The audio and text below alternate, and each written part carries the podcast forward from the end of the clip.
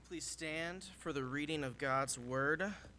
Uh, today, Bruce is going to be preaching out of Proverbs 3, beginning in verse 1 and ending in 18.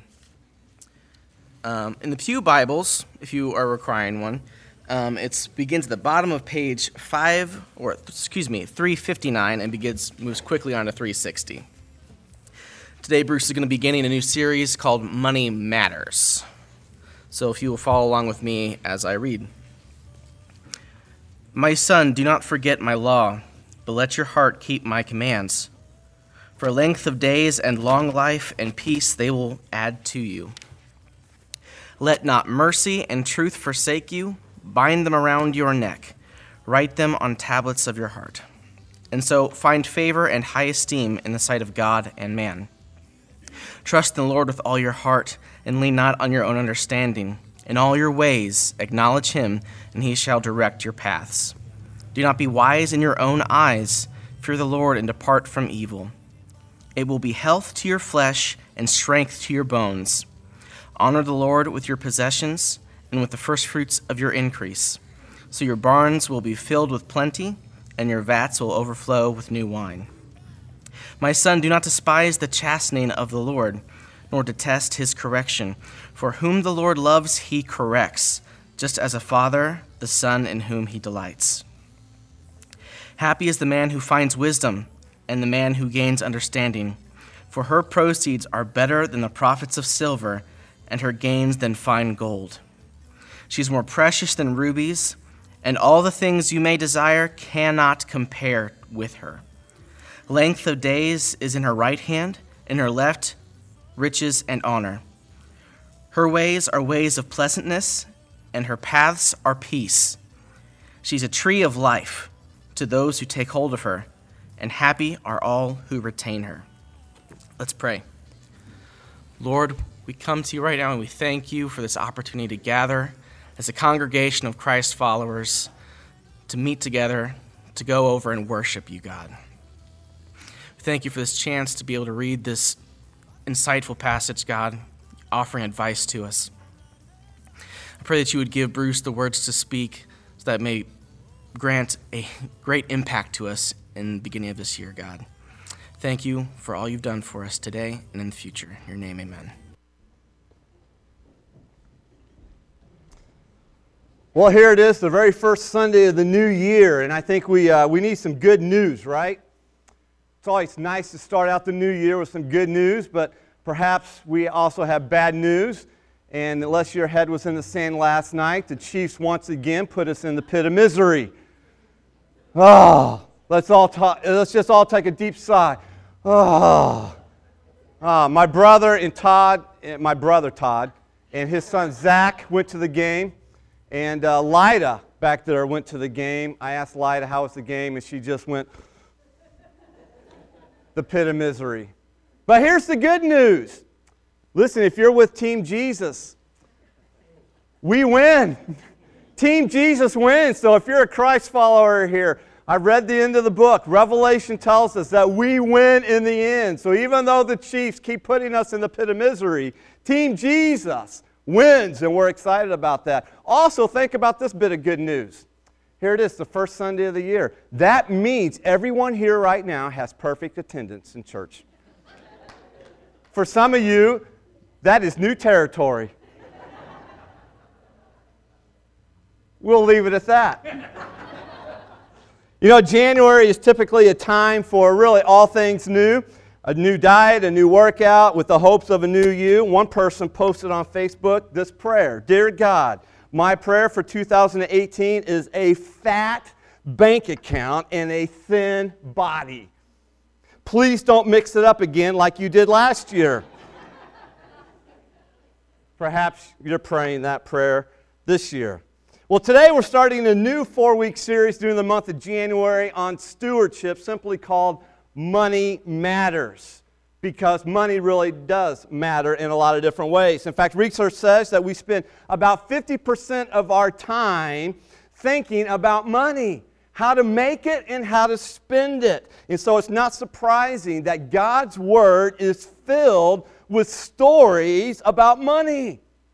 Stories about how to make it, how to spend it, how to save it, and yes, even how to give it away. In fact, the first three Gospels Matthew, Mark, Luke one out of every six of those verses has to do with the topic of money, either directly or indirectly. In 16 out of 38 parables that Jesus told, money is involved in those parables. In fact, there are over 2,300 verses in the Bible that relate specifically to either wealth or possessions or money in some shape, fashion, or form. And so this means you can't read the Bible, God's Word, very long without realizing, you know what? Money matters. It matters to me, and obviously it matters to God Himself. And so, for that reason, we want to find out what God has to say about money matters. Listen, we all understand what our culture says, what our world says, either family, friends, neighbors. They have their own ideas, and they're not bashful about advertising that, if you will, about what money says, how to, to deal with it, how to make it, earn it, spend it, you name it. But we, as Christ followers, we want God's insight. We want His wisdom on money matters. Now, this is a stewardship series on wealth, on money. So perhaps we ought to begin with that question what exactly are we dealing with? What are we talking about when we use this word stewardship? Well, notice in your notes coming up on the screen, you're welcome to follow along in that. Uh, if you pull out that insert in your bulletin and, and take notes if you want to. But notice this stewardship is simply the management of wealth. It's the management of the wealth that God has entrusted to me. And that wealth can be either monetary or material things that He's entrusted to me for His glory, others people's good, and my joy. Now, there are two questions that I want us to answer when it comes to the stewardship of wealth here this morning. And that is how should we see wealth and how should we use wealth? Proverbs is a great place to start in answering questions about wealth. For starters, there are a lot of verses in Proverbs that deal with the subject of wealth and money. If you started with Genesis, you might conclude that God always prospers his people. And while he does some people, he doesn't always for all people. If you started with the minor prophet book of Amos, you might think that all rich people are simply oppressors. They're bad. And that's not true either. But Proverbs looks at wealth from several different points of view, several different angles. And so Proverbs gives us a very broad scope of God's wisdom on the subject of wealth. Now, obviously, here this morning, we don't have time to look at all of those views, all of those angles of what God says about wealth. We're going to, in particular, dive into two perspectives or two views or two aspects of wisdom about it. In fact, Proverbs 3 here, which we're going to be focusing in, in, in particular, verses 3, 9 through 10, is part of a conversation between King Solomon and one of his sons. Some of you have heard of the name King Solomon, you're familiar with him. Uh, if you're not, that's okay. He was one of the wisest and wealthiest men in all the world. And so he not only speaks from experience, but what he shares with his son through the book of Proverbs is actually God's wisdom.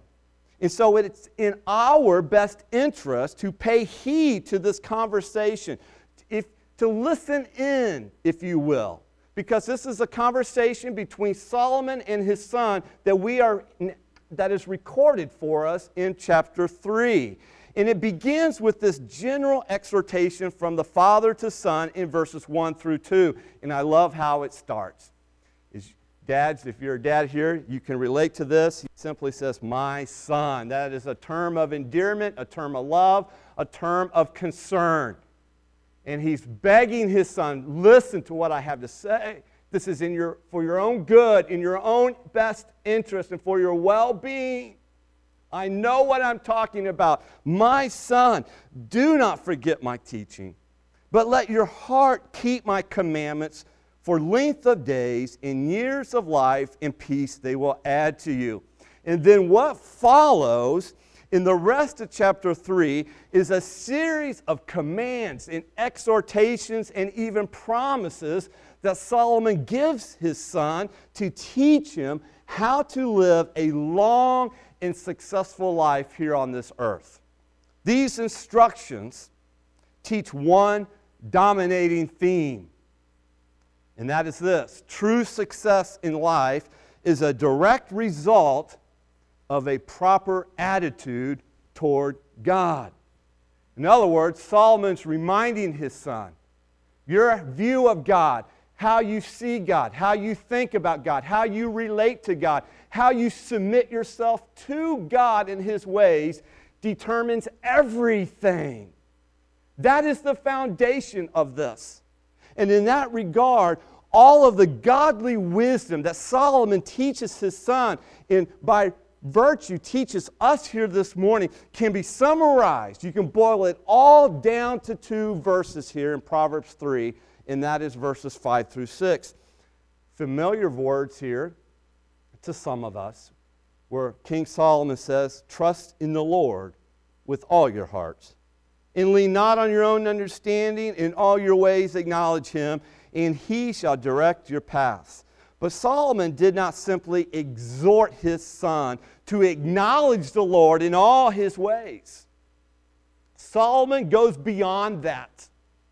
He also taught him specific ways in which he should acknowledge the Lord. And I want us to focus on two of those ways in which we acknowledge God as our Creator, as our Heavenly Father, as our Lord, as the one who is sovereign in our lives. This is how, two ways we acknowledge Him when it comes to the stewardship of our wealth. The first way is to see wealth with the right perspective, to see it with the right perspective. Solomon states this perspective, the biblical perspective, in verse 9. Honor the Lord with your wealth.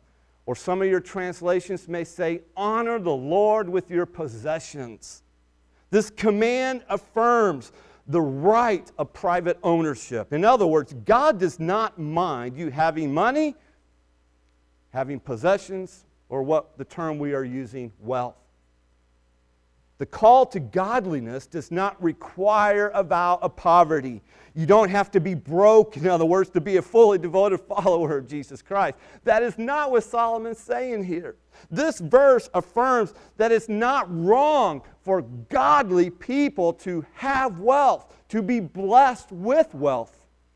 In fact, this text does not assume that godliness and poverty are synonymous.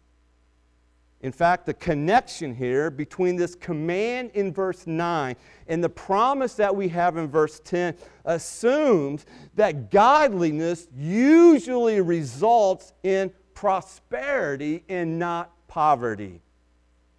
So, this verse teaches us that godliness is not determined by the amount of money one has or doesn't have. That is not the issue of godliness. Rather, it is determined by our attitude towards money. That is the issue he's making. And he's saying this godly people know that when God blesses them or honors them with wealth, we are then to honor God with our wealth. Godly people know that God is the one who enables us to gain wealth.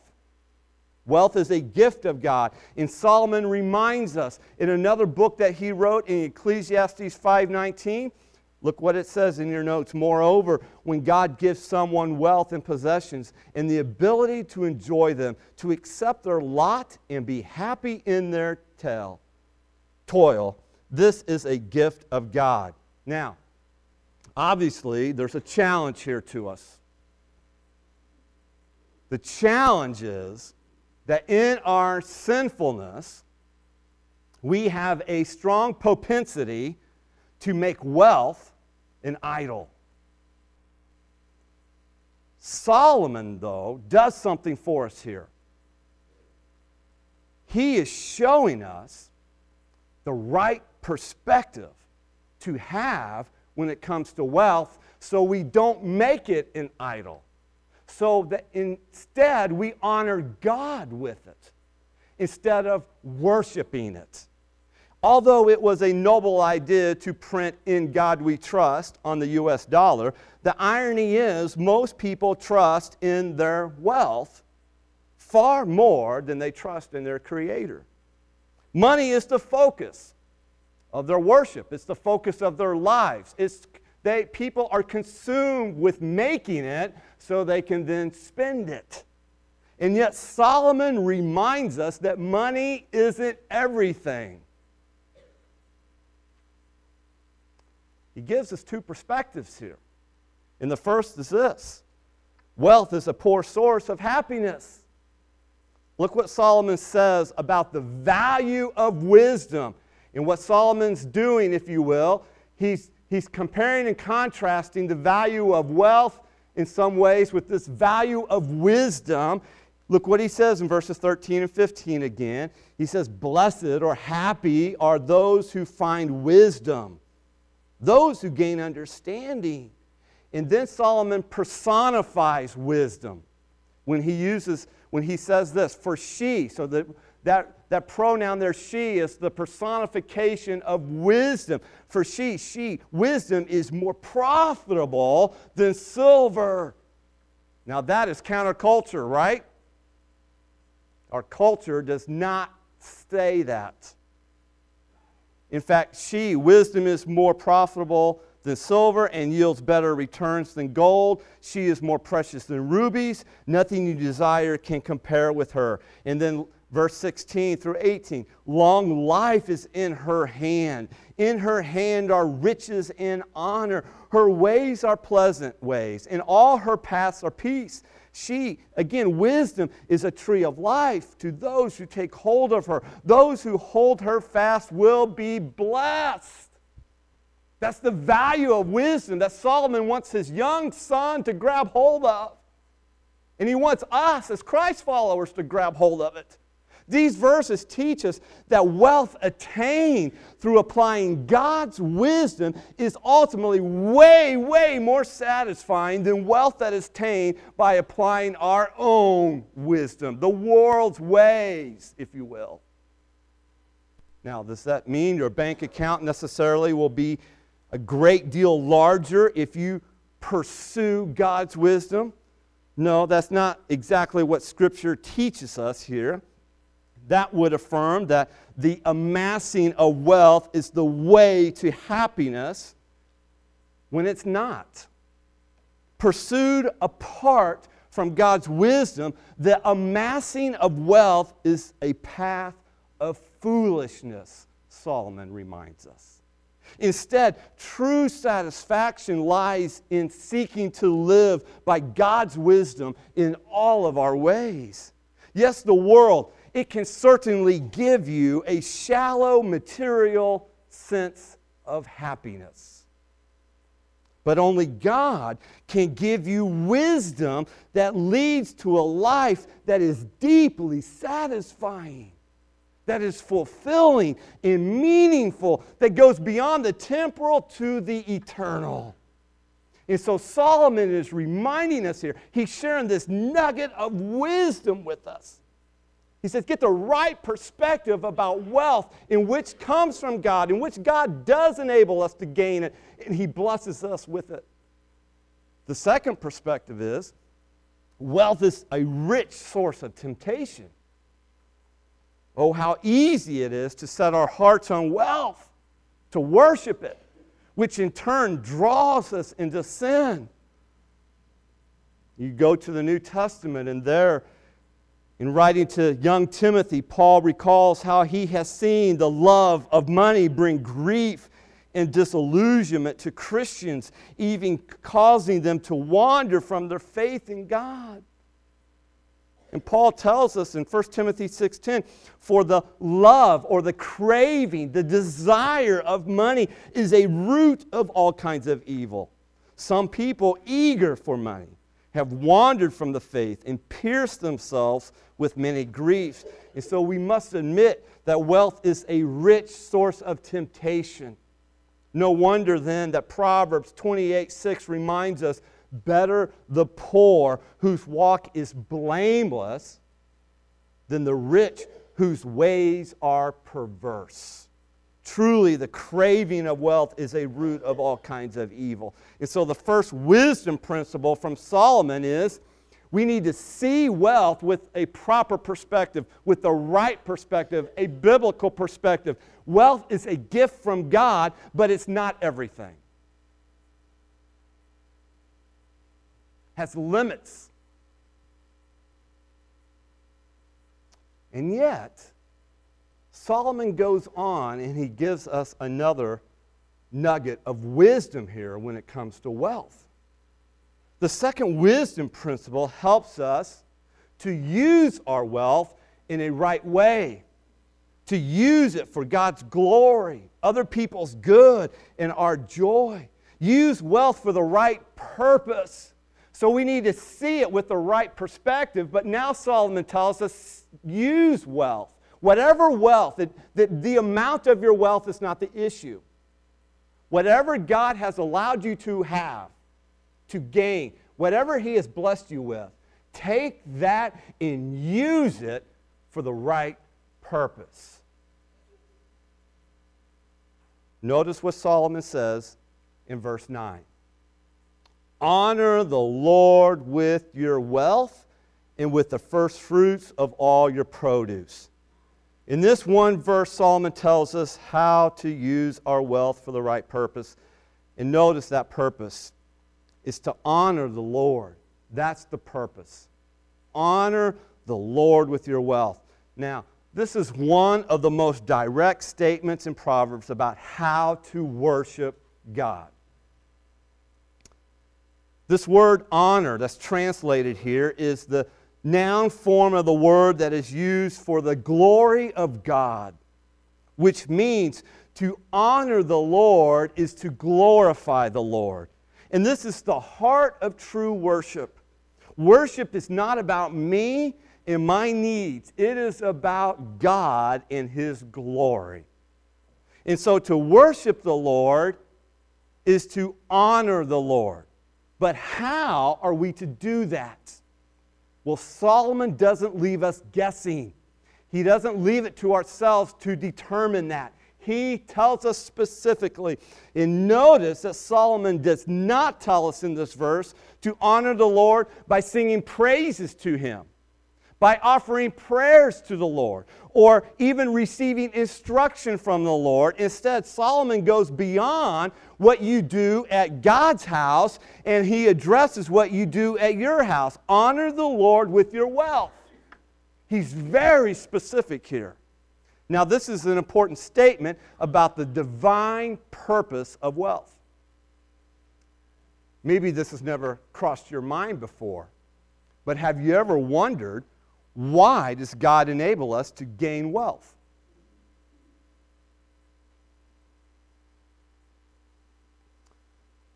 The most obvious answer, if we're honest, is almost always self centered. We think that God gives us wealth to meet our own needs. And while there is an element of truth to that, it's not the whole truth. Instead, God the Father provides for the needs of his children, but this is not the primary reason why God provides wealth for his children. This is proven by the fact that God also provides oftentimes more than we need. Why do you think God does that?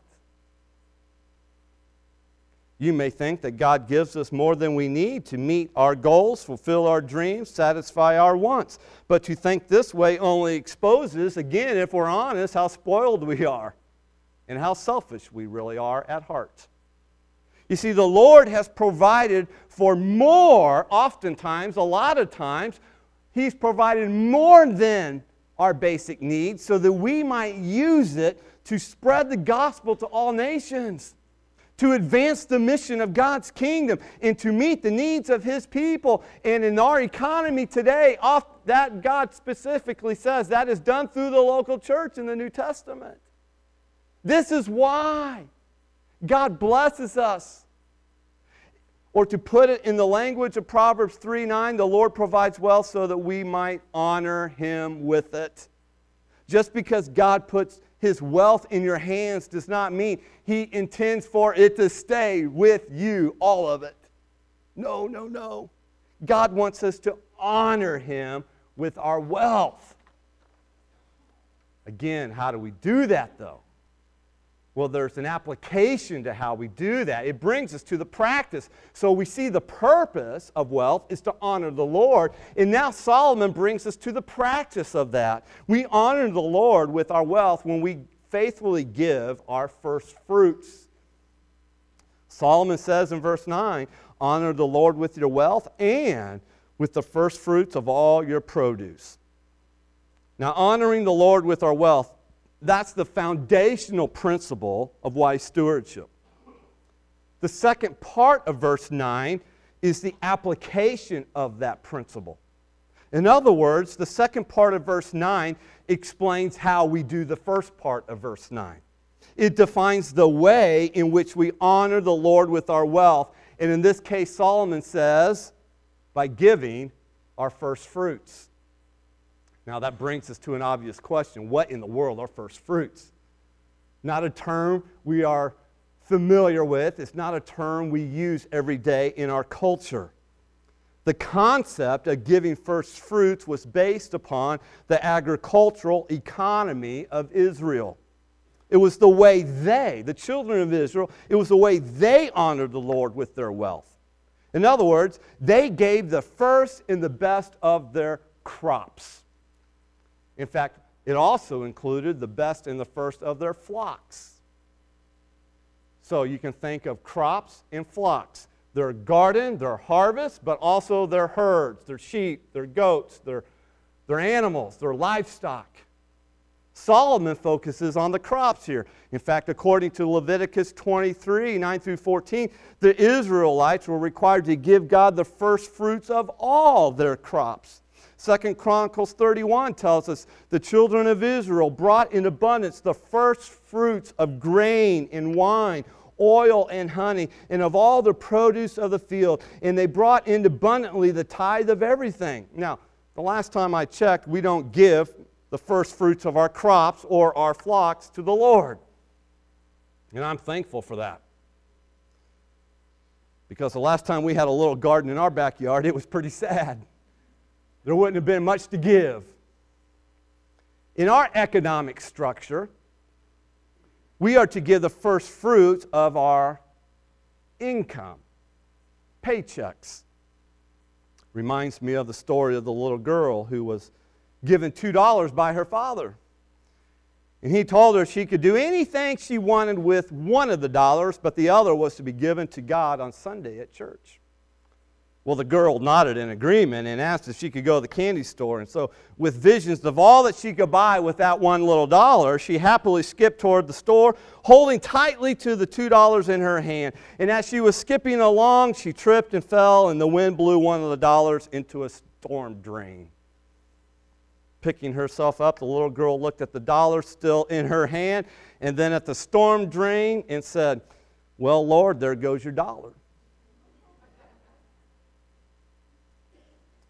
Oh, how easy it is to have the same attitude in our own giving.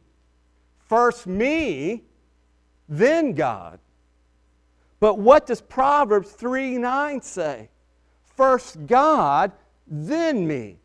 You see, the most obvious implication of the term first fruits is that we are to give God what? First. We are to honor God with the first fruits of our income, not the leftovers. But that's what a lot of people give to God simply their leftovers. In fact, when the giving habits of Christians are studied, they find that most Christians give only what they feel like they can spare, what's available, because it's what's left over. They take their paycheck or their income, whatever the case may be, and they take care of their bills, their needs, their wants, and if they have anything left, then they might give some to the Lord. But God is not honored by our leftovers. God desires, in fact, He deserves the first fruits of our income. Now, why is that? Why is this so important here? Why is the practice of giving first fruits so important to a God who has everything and who owns everything? It's not like he needs it, right? Is he like the child who has to get the very first piece of the birthday cake, otherwise, he will cry and pout? Is that the way our God is? No. Notice this in your notes. The practice of giving first fruits activates our faith and it magnifies God's worth. Imagine, if you will, the Israelite farmer who is totally dependent upon the forces of weather that are completely outside of his control. He has nothing to spare and almost no margin in life. And now imagine what kind of faith was required to bring in a harvest of crops for that farmer, which you and your family depend for your very life and livelihood. And to have God now ask you to give the first and the best of that crop to not first meet your own needs with it, but to give it to God for His provision, His purposes in the world. Giving leftovers, by contrast, listen, it requires no faith at all. You don't have to trust God to provide if you already have the provision you need. You can give to God what you have as a leftover, which you don't need. And as a result, our faith stays dormant. When we only give out of our leftovers, there's no risk in that. There's no dependence on God to provide in that. You keep your financial situation under control, and you see precisely how the money will meet the needs. But when you give the first fruits of your income, then you put yourself in a position of having to look to God to come through for you. And that activates faith. This is why, as a general rule, people who give generously almost always have a strong and vibrant faith in the Lord. They are actively casting themselves on God for His provision, asking Him to meet all their needs, to enable them to live and to give generously to others. In this experience of trusting God for provision and then watching God provide does so much to strengthen our faith. When we give our first fruits, though, we are not only activating our faith, but we are also, in the same act of worship, we are magnifying God's worth. This practice of giving first fruits began in the Old Testament as a response to God's redemption of Israel from the hands of the Egyptians. Moses tells the Israelites in Deuteronomy 26 so the Lord brought us out of Egypt with a mighty hand and an outstretched arm. With great terror and with signs and wonders, He brought us to this place and gave us this land, a land flowing with milk and honey.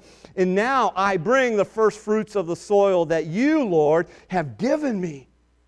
Place the basket before the Lord your God and bow down before Him. You see, because God had saved the Israelites from their bondage in Egypt and brought them into the promised land, they gave him in response their first fruits. Similarly, when we give the first fruits of our wealth, our income, we are expressing something. We're expressing gratitude for our deliverance from the bondage of sin through the work of Jesus Christ honoring God with the first fruits of our wealth, folks. Listen to me.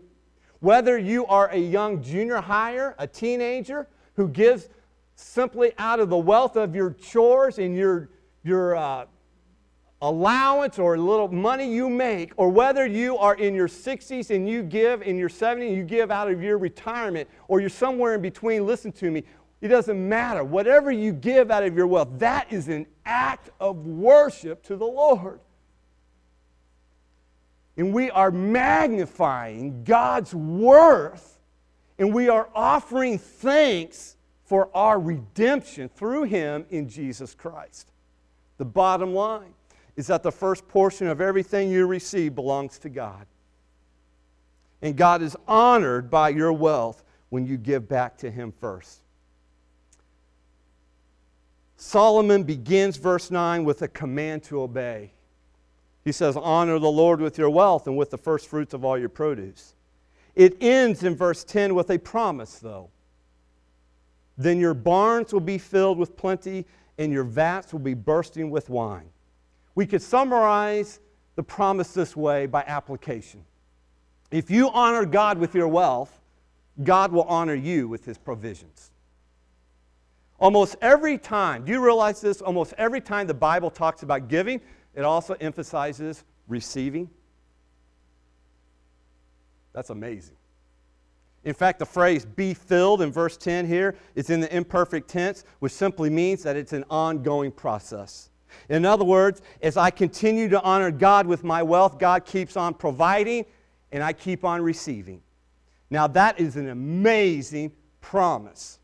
In fact, it's a supernatural promise God makes when we demonstrate our trust in God by giving Him the first fruits of our income. You say, How does it work? I don't know how it works. I just know that after giving for over 25 years, that it works. At the same time, this proverb does not teach us that giving is somehow this supernatural fixed lottery where you buy a ticket and you always win. This promise is not a guarantee of abundant wealth, material prosperity, and worldly success, but God does promise in Philippians 4:19 to do what?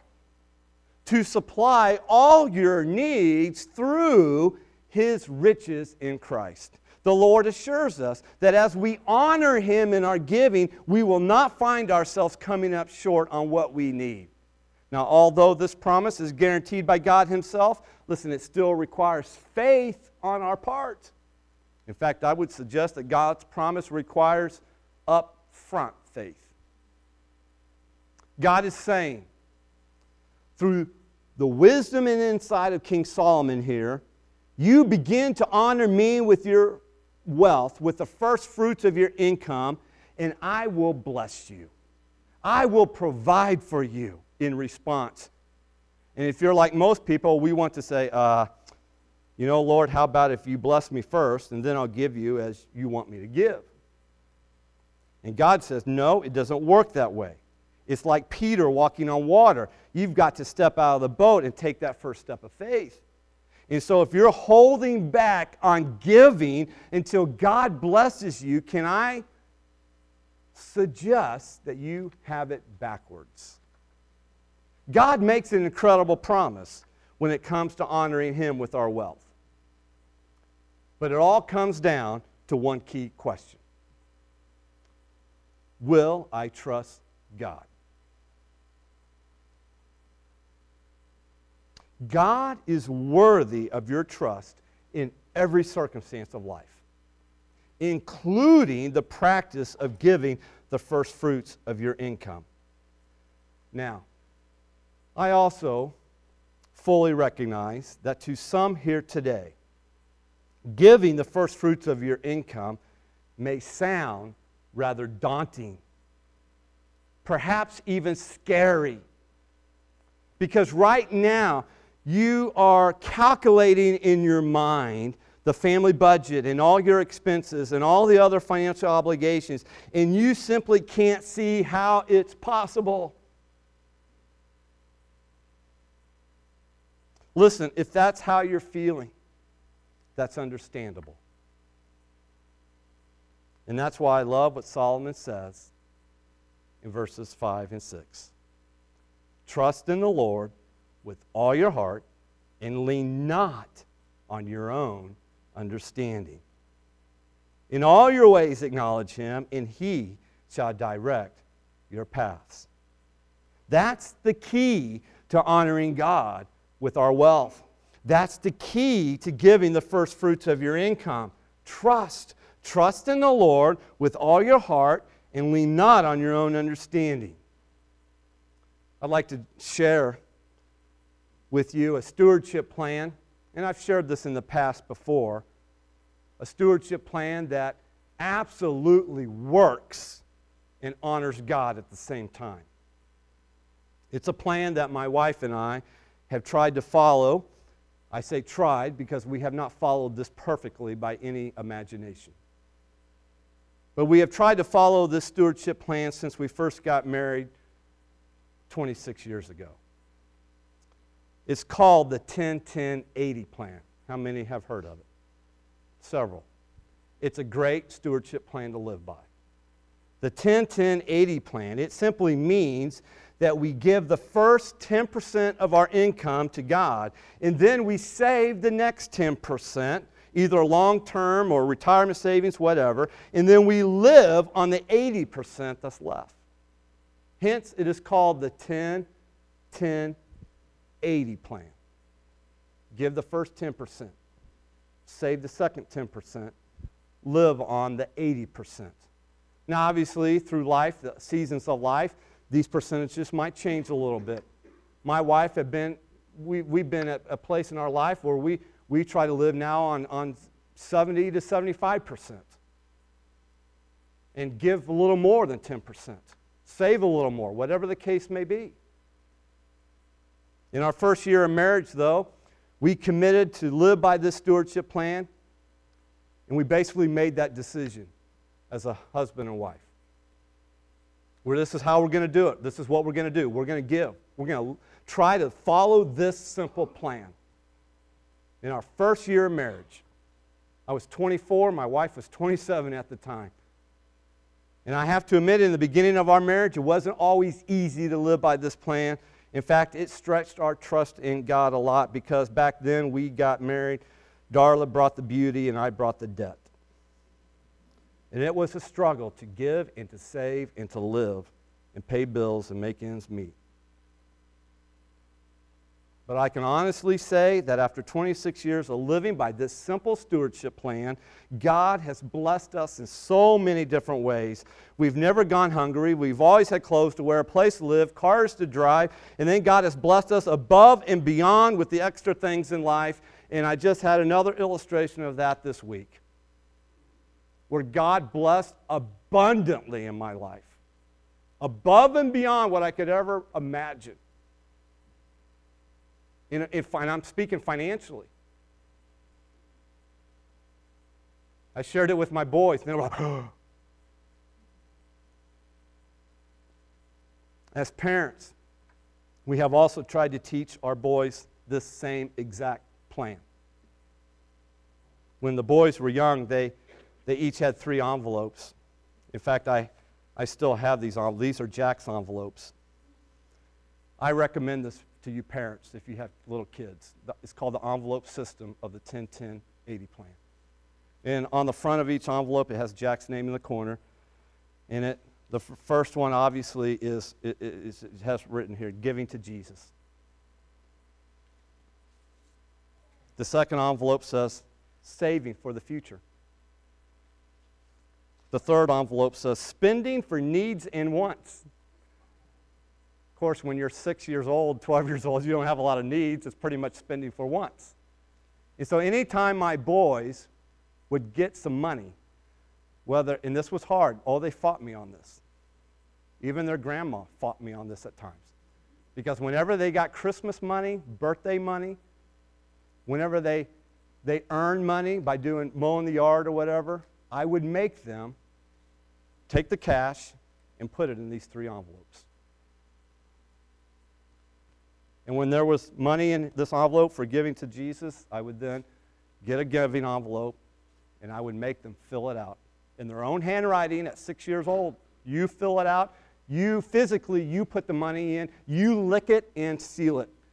And Darla, you make sure they bring it to church. when this envelope would get enough money in it for saving, we would go down to the bank. I'd take them inside the bank. I'd make them fill out the deposit slip. 10, 12 years old, showing them how to do it. You go up to the teller, put it up there, and you deposit the money and get the receipt. You know what? And they, and they, have, the, they have savings accounts in their own name, and you know, quarterly they get the statements, and, and I'd give it to them. I said, Open it up, open it up, Jack. See how much money you got in the bank. Oh man, Dad, look how much. And they're all excited about that. Of course, now they want to spend it. In fact, Tyler took some of his, and when he graduated from high school, he, you know, he bought, he's going to college, he bought a, some important stuff, he's saving it for school, bought a computer. Jack has yet to, I, have, I haven't let Jack touch his long term savings yet. Keep telling me, maybe for a car. We'll see. We'll see. And then when it comes to spending, parents, uh, you know, you do it your own way, but this is just how Darla and I did it. When it came to spending their money, I pretty much let them spend it however they want. I try to give them some guidance along the way, and, and, in particular, one child I always had to give a lot of guidance to. And, uh, you know, some parental guidance on how to spend it, but pretty much, you know what? However you want to spend if you want to blow the whole wad on that, go for it because that's how you learn the value of money. You spend it all now, and then when you want, really want something, you don't have it, and they're coming to me, I'm like, well, you just spent it all there. You should have saved it. Great tools. Now, that doesn't mean, and there are no guarantees, parents, that your p- kids will actually live by this principle once they kind of get under your authority out on their own. Tyler's 20. He doesn't have envelopes anymore. Hopefully, he's doing this on his own.